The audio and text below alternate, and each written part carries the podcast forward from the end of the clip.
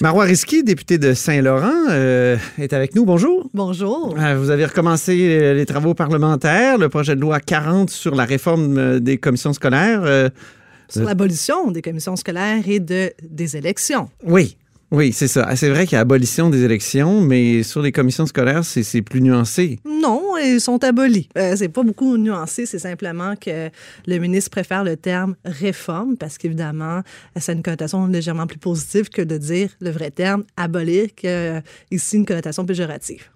Mais là, euh, le ministre euh, a l'air flexible. En tout cas, se semble montre flexible. Il y a, il y a plein d'amendements euh, qui- qu'il va déposer ou qu'il a annoncés. Euh, Qu'est-ce que vous en pensez? Ben, ils ont annoncé à vous autres, les journalistes, les amendements, mais pas à nous. Et ce matin, je lui ai demandé de les déposer, euh, puisqu'il avait l'air, hier, en entrevue, puis ce matin, euh, une personne qui a travaillé très, très fort durant la, euh, la relâche. Et, euh, à notre grande surprise, il dit ben, qu'ils sont pas prêts, ces amendements.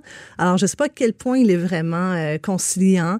Évidemment, il y a des affaires que nous, on a demandé qu'ils soient complètement retirées. Par exemple, la majoration des notes des élèves. Il y a déjà une décision qui dit clairement que l'enseignant, dans son autonomie professionnelle, c'est lui qui fait l'évaluation Mhm. et qui attribue la note à l'élève. Et c'est surtout pour protéger aussi hein, de des abus, parce que des fois, on peut avoir beaucoup, beaucoup euh, euh, d'élèves qui vont décider de mettre de la pression pour avoir des changements de notes. Euh, et là-dessus, Qu'est-ce je- que ça faisait dans un projet de loi sur les commissions scolaires, le changement de notes? Je comprends pas. ben, c'est pour ça que la FAE, la Fédération autonome de l'enseignement, qualifie ce projet de loi de cheval de Troie. On dit que ça s'appelle la réforme scolaire, mais en fait, c'est une abolition pure et simple des, des- des élections scolaires, ainsi qu'on abolit les élus. On enlève complètement les gens qui sont imputables, redevables. On ne sait plus vraiment qui est imputable. Et par la suite, on apprend que ben, les notes vont pouvoir être majorées, donc pas rectifiées, majorées à la hausse. Et on apprend aussi qu'il va y avoir des nouvelles règles pour les enseignants. Euh, on enlève les territoires, hein, ça n'existe plus. Donc, un parent qui euh, habite à Sainte-Adèle, mais que sur le chemin du travail euh, vers Laval décide d'inscrire son enfant à Laval, va pouvoir le faire. Euh, ça enlève beaucoup, beaucoup de certitude pour la planification de nos écoles. Et par la suite, quand on demande au ministre, OK, c'est quoi les services additionnels pour nos enfants, sont où dans son projet de loi? Nulle part. Mais dans l'esprit du public, euh, il me semble que c'est assez, c'est un acquis qu'on va réformer ou même abolir les, les commissions scolaires. Vous avez beau vous battre, vous et, et les syndicats, on a l'impression que ça va passer comme du beurre dans la poêle, non? Vous me faites un peu sourire parce qu'effectivement, Oui. euh, lorsque le ministre de la Famille euh, a envoyé une publicité Ah oui. à Gatineau en disant Nous avons tenu notre promesse, le projet de loi 40 a été adopté. C'est sûr que dans l'esprit collectif, il y a peut-être plusieurs personnes qui croient de façon erronée que le projet de loi est adopté. Il est loin d'être adopté parce que du propre aveu du ministre de l'Éducation, il y a ici des zones grises qu'on doit corriger. Euh, c'est un projet de loi qui a été fait quand même assez rapidement, mais qui est colossal. là. On parle de plus de 300 articles euh, qui touchent plusieurs particularités de notre système d'éducation, de la loi sur l'instruction publique, euh, qui qu'on priorise dans nos écoles maintenant qu'il n'y a plus de territoire. Est-ce que c'est l'enfant qui est déjà dans notre classe ou pas? Puis le ministre, quand il pose... Qu'est-ce que vous voulez dire On a exactement? posé la question... euh, au Qui on ministre. priorise? Vous savez dans que quel année- contexte? dans chaque année, on doit réinscrire l'enfant à l'école. OK. C'est pas une fois que vous êtes inscrit, vous êtes là pendant 5 ans, 6 ans au Mhm. primaire ou pendant 5 ans au secondaire. Alors, on a demandé au ministre, parce que c'est des cas concrets. Lorsqu'on a un enfant qui est déjà à l'école, l'année suivante, euh, dans de nouveaux quartiers, il y a du développement immobilier, une nouvelle famille vient s'installer et elle, elle est plus proche de l'école. Donc, les enfants qui sont dans une adresse plus proche vont pouvoir aller s'inscrire. Mais celui qui est déjà là, ça fait cinq ans qu'il est là, puis il reste sa sixième année à être complété. Est-ce que lui va pouvoir être encore dans son école ou, pour reprendre l'expression du ministre lui-même, être bumpé dans une autre école, prendre l'autobus puis aller plus loin? À ce stade-ci, le ministre n'est pas capable de nous assurer de la stabilité de tous les élèves dans nos écoles. Ah bon? Mhm. Ah, c'est une grave question. C'est une très grande question, mais qui apporte des répercussions très importantes pour la planification de nos écoles, mais aussi pour l'élève lui-même, pour s'assurer que les élèves aient de la stabilité aussi dans nos écoles. 2020, ça va être une, euh, une année de campagne à la chefferie ou Parti libéral? Oui. Euh, c'est bien. Vous, on pensait que vous alliez en aide. Finalement, vous avez déclaré à, à la fin de l'année dernière là, que vous renonciez à, à vous lancer dans cette course-là. Vous avez, pour appuyer Alexandre Cusson, qui s'est lancé en prenant position sur rien. C'est pas très risqué, ça, euh, comme, euh, Dans, dans, son esprit, il me semble. De, de... le jeu de mots.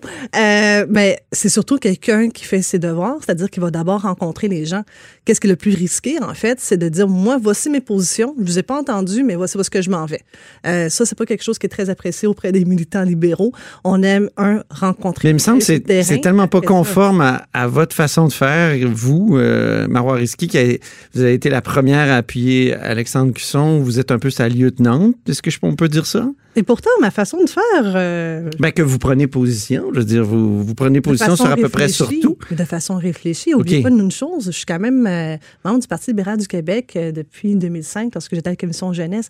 Donc, les, les rouages de mon parti, je les connais bien. Puis, nos racines aussi, je les connais. Et je suis membre d'un caucus, certes, mais N'empêche pour moi que je suis quand même avocate, professeur. Je prends le temps de lire, me documenter, me faire une tête. Mais c'est vrai que si vous posez Mais pourquoi M. Cusson a plongé sans prendre position sur rien? Il aurait pu avoir quand même une idée. quand on fait de la politique, on veut quand même défendre euh, certains principes fondamentaux. C'est un peu curieux. Il a pris la position de consulter. Il a pris la position que la meilleure façon de ramener des membres au Parti libéral du Québec, c'est en démontrant de l'écoute. Et pour faire ça, ben, c'est certainement pas faire le contraire, puis dire voici mon plan de match, voici où est-ce que je m'en vais, embarquez-vous. C'est pas comme ça qu'on écoute. Mais vous, vous n'avez pas peur que, mettons, sur la question de la taxation des GAFA, il arrive puis il décide de dire euh, non, on taxera pas ou on n'ira pas chercher le fameux 3% que la France va chercher parce que c'est, c'est trop compliqué, euh, on va renoncer à ça. Donc, vous ne le savez pas, vous vous êtes engagé sans savoir s'il prenait position sur des sujets comme ceux-là? Ben, vous savez qu'on avait eu, on a eu une longue discussion, M. Cusson et moi, et euh, par mon sourire, vous, vous comprendrez qu'on partage euh, les mêmes positions sur bien des aspects. Et là-dessus, je crois que c'est un homme que l'équité il l'a très à cœur. Et effectivement, il y a un agenda d'annonce. Euh, Monsieur Cusson, euh, après avoir passé la période des fêtes, aller partout sur le terrain, en Gaspésie, Rivière-du-Loup, Abitibi, Chicoutimi, il s'est promené, il a rencontré du monde. Il a, il a une meilleure idée des besoins aussi régionaux des besoins beaucoup plus locaux et spécifiques.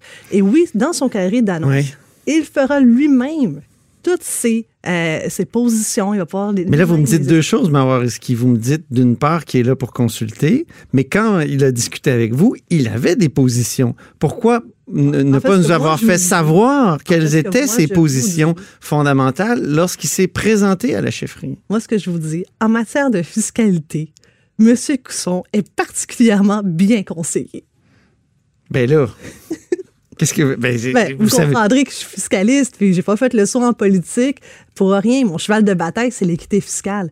Et c'est aussi le cheval de bataille du Parti libéral du Québec. Est-ce qu'il est pour la gratuité scolaire comme vous? Est-ce qu'il est pour la gratuité scolaire comme de Netflix, c'est le Parti libéral. Ça, ça va jamais changer.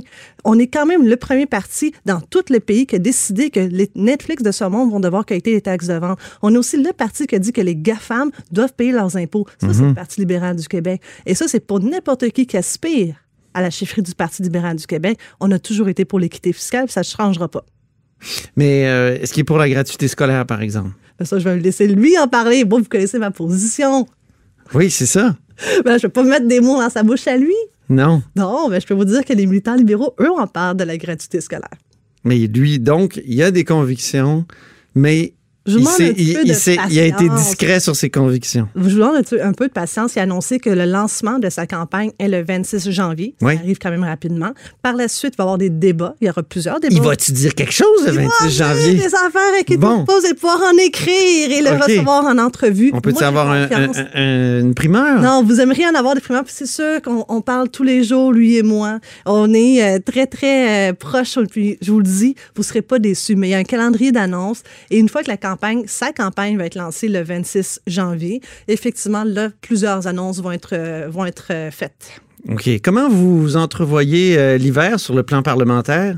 Oui, écoutez, j'étais tantôt avec à part le projet de loi 40. Ben, c'est ça le problème, c'est que j'étais avec André Fortin, puis on se disait, projet de loi 40, en ce moment, c'est quoi l'appétit des Québécois sur ce projet de loi? Oui. Premièrement, là, je pense qu'il y a presque personne qui sait que le ministre Robert veut abolir les commissions scolaires puis abolir les élections scolaires. Mais par contre, euh, André disait tantôt, mais les urgences débordent. On a des outils. Il y a des projets de loi, là. euh, qui peuvent vraiment aider, comme par exemple avoir plus d'outils pour les pharmaciens, les infirmières, le projet pilote pour les ratios. Puis on siège sur quoi? On siège sur le PL 40 au siéger sur des projets de loi en santé pour aller plus vite, plus rapidement et répondre véritablement aux C'est drôle que vous dites ça. Ça semble c'est pas un très bon argument de dire qu'il faudrait ne pas prioriser l'éducation? Bien, en ce moment, là-dedans, dans le projet de loi 40, qu'est-ce qui priorise l'éducation? Je vous mets au défi de me trouver un article qui donne des outils super, euh, pour aider à améliorer l'éducation. Encore du brassage de structure. C'est un méga brassage de structure. Agro Comme le PLQ a fait en santé. Euh, une seconde. La différence, c'est qu'ici, lorsqu'on a dit au ministre d'apprendre du passé, il refuse d'apprendre du passé.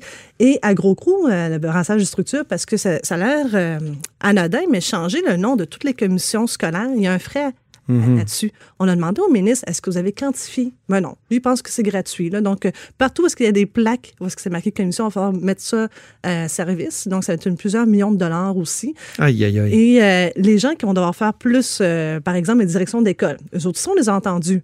le ministre dit qu'eux vont devoir assumer plus de responsabilités, mais aussi, il y a un coût. Hein? Quiconque reçoit plus de tâches, habituellement demande un supplément de revenus. Même chose pour les administrateurs, les directions générales. Les autres aussi vont avoir plus de tâches. Est-ce que ça veut dire qu'on paye plus cher? Donc, est-ce qu'on remplace des élus scolaires qui font en moyenne 4 à 5 000 par année pour des fonctionnaires qui vont faire 50 000 plus pension? Mais il y en aura moins. Il y aura moins de fonctionnaires que d'élus scolaires, non? Qui, qui dit ça? Ça, je sais pas. C'est ben, moi. moi. non plus, je sais pas. Moi, je sais pas parce qu'il n'y a pas de plan. Pour faire changement, il n'y a toujours pas de plan. Comme pour les maternelles 4 ans, il n'y a pas plus de plan aujourd'hui. Euh, mais de toute façon, ici, c'est encore plus euh, difficile à avaler ce projet de loi parce que maternelle 4 ans, il n'y avait pas de plan, mais on savait qu'on a mis quelques balises à la fin, on a réussi. Mais ici, on abolit quand même une démocratie. Mm-hmm. Et c'est là que le bas blesse. C'est que si un ministre veut abolir une démocratie, qui nous explique un pourquoi, puis que par la suite, lorsqu'il dit qu'il a à cœur la réussite éducative des élèves, mais pourquoi que ce projet de loi met absolument rien pour donner plus d'outils aux élèves et aux enseignants? Merci beaucoup, Marois Risky. Ça fait plaisir. Oui, alors euh, bon, bon hiver et bon printemps euh, parlementaire. Merci. Merci, au revoir. Marois Risky est député de Saint-Laurent et critique en matière d'éducation. Vous êtes à l'écoute de là-haut sur la colline.